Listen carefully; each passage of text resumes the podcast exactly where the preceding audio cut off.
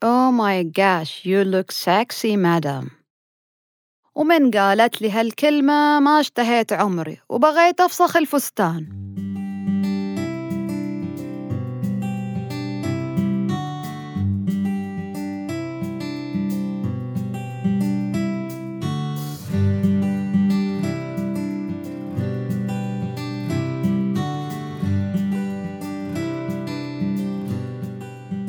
ومعاكم سوسن آل إدريس وبودكاست رحم الله والديك.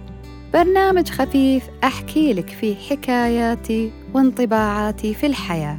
اللي أرجو إنها تعزف على وتر في وجدانك من زمان ما سمعته أو كنت غافل عنه. عشان بعد ما تسمعني تدعي لي وتقول رحم الله والديك.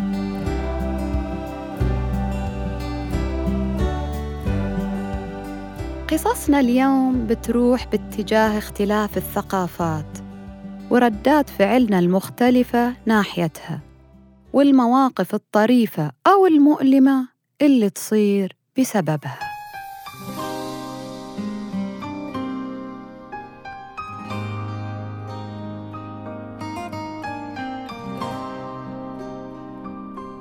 تقول واحدة من الزميلات إنها كانت تتجهز لزواج أخوها ولبست فستان الحفلة.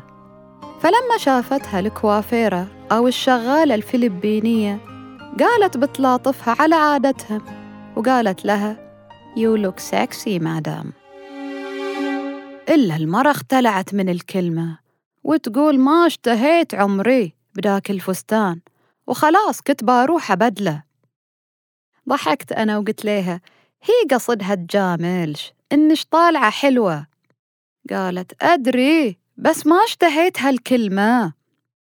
فطبعا من هنا تجي المواقف الطريفة لما يكون شخص من ثقافة مختلفة والعبارة دي عند شائعة إنها عبارة مجاملة وتلطيف جو. بينما إحنا كلمة سكسي نعرفها من كلمة سكس اللي إحنا نفهمها إنها العلاقة الزوجية. اللي مفروض إنها ما تنطرى عندنا لا من قريب ولا من بعيد إلا بين بعض الناس اللي يكونوا قريبين من بعض وطايحة الميانة بينهم. وأحياناً تحصل الصدامات دي مع أبناء البيئة الواحدة إلا يكون كل واحد منهم عايش في محيط مختلف وتقديره للقيم والأخلاقيات بعد مختلف. في مرة حصل موقف مع زميلة إنه طالبة كتبت في حقها لفظ نابي لا يسعني أن أذكره. ولما استدعيت والدة الطالبة وأخبرت أن ابنتها كتبت هذا اللفظ عن معلمتها الأم قالت إنه اللفظ ده عادي عندهم في البيت ويستخدموه بينهم. وهنا فعلاً يجي الجانب المؤلم من الاختلاف. صعقت المعلمة وقالت عادي عدكم بس حرام عنا. فهنا نبتدي نشوف إنه كأنه العائلتين دولة جايين من عالمين مختلفين. ناس تحط القيم المعروفة مكانها الصحيح وإنها مفروض ما تتجاوزه أبداً. ويش ما صار؟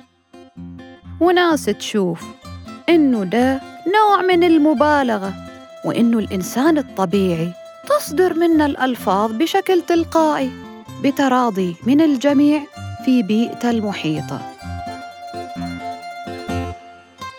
واحيانا يكون التصادم والاختلاف حتى في الآراء حول عمليات التجميل والمكياج والمظهر الخارجي. فحصل مرة إنه مريضة دخلت على طبيبة.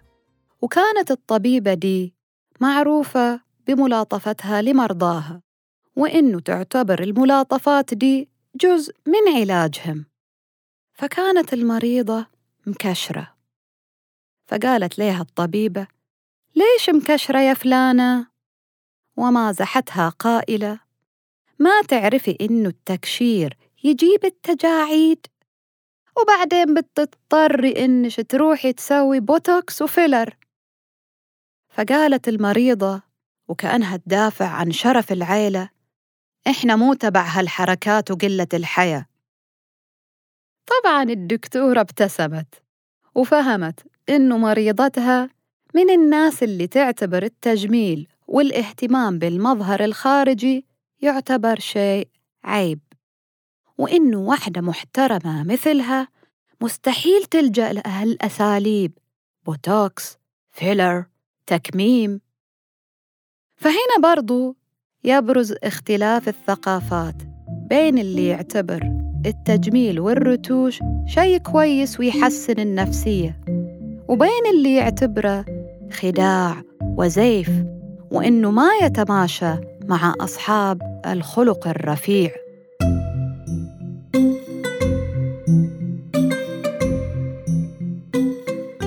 طبعا اختلافاتنا دي ما لأحد حق إنه يقول إنه ده صح وده غلط.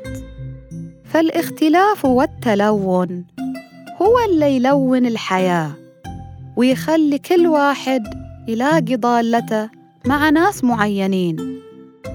فلا تشوفني غلطان عشان أنا مختلف عنك وأنا ما في داعي إني أعاملك إنك من كوكب ثاني. عشان قناعاتك غير قناعاتي.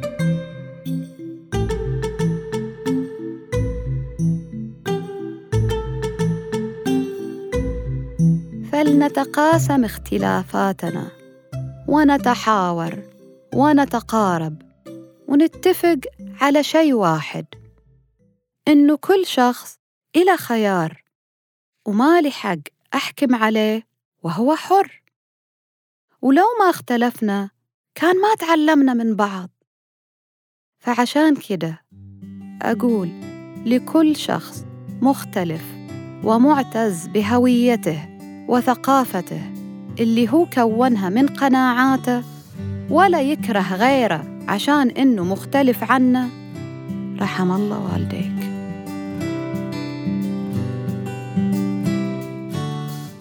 كنت معاك أنا سوسن آل إدريس.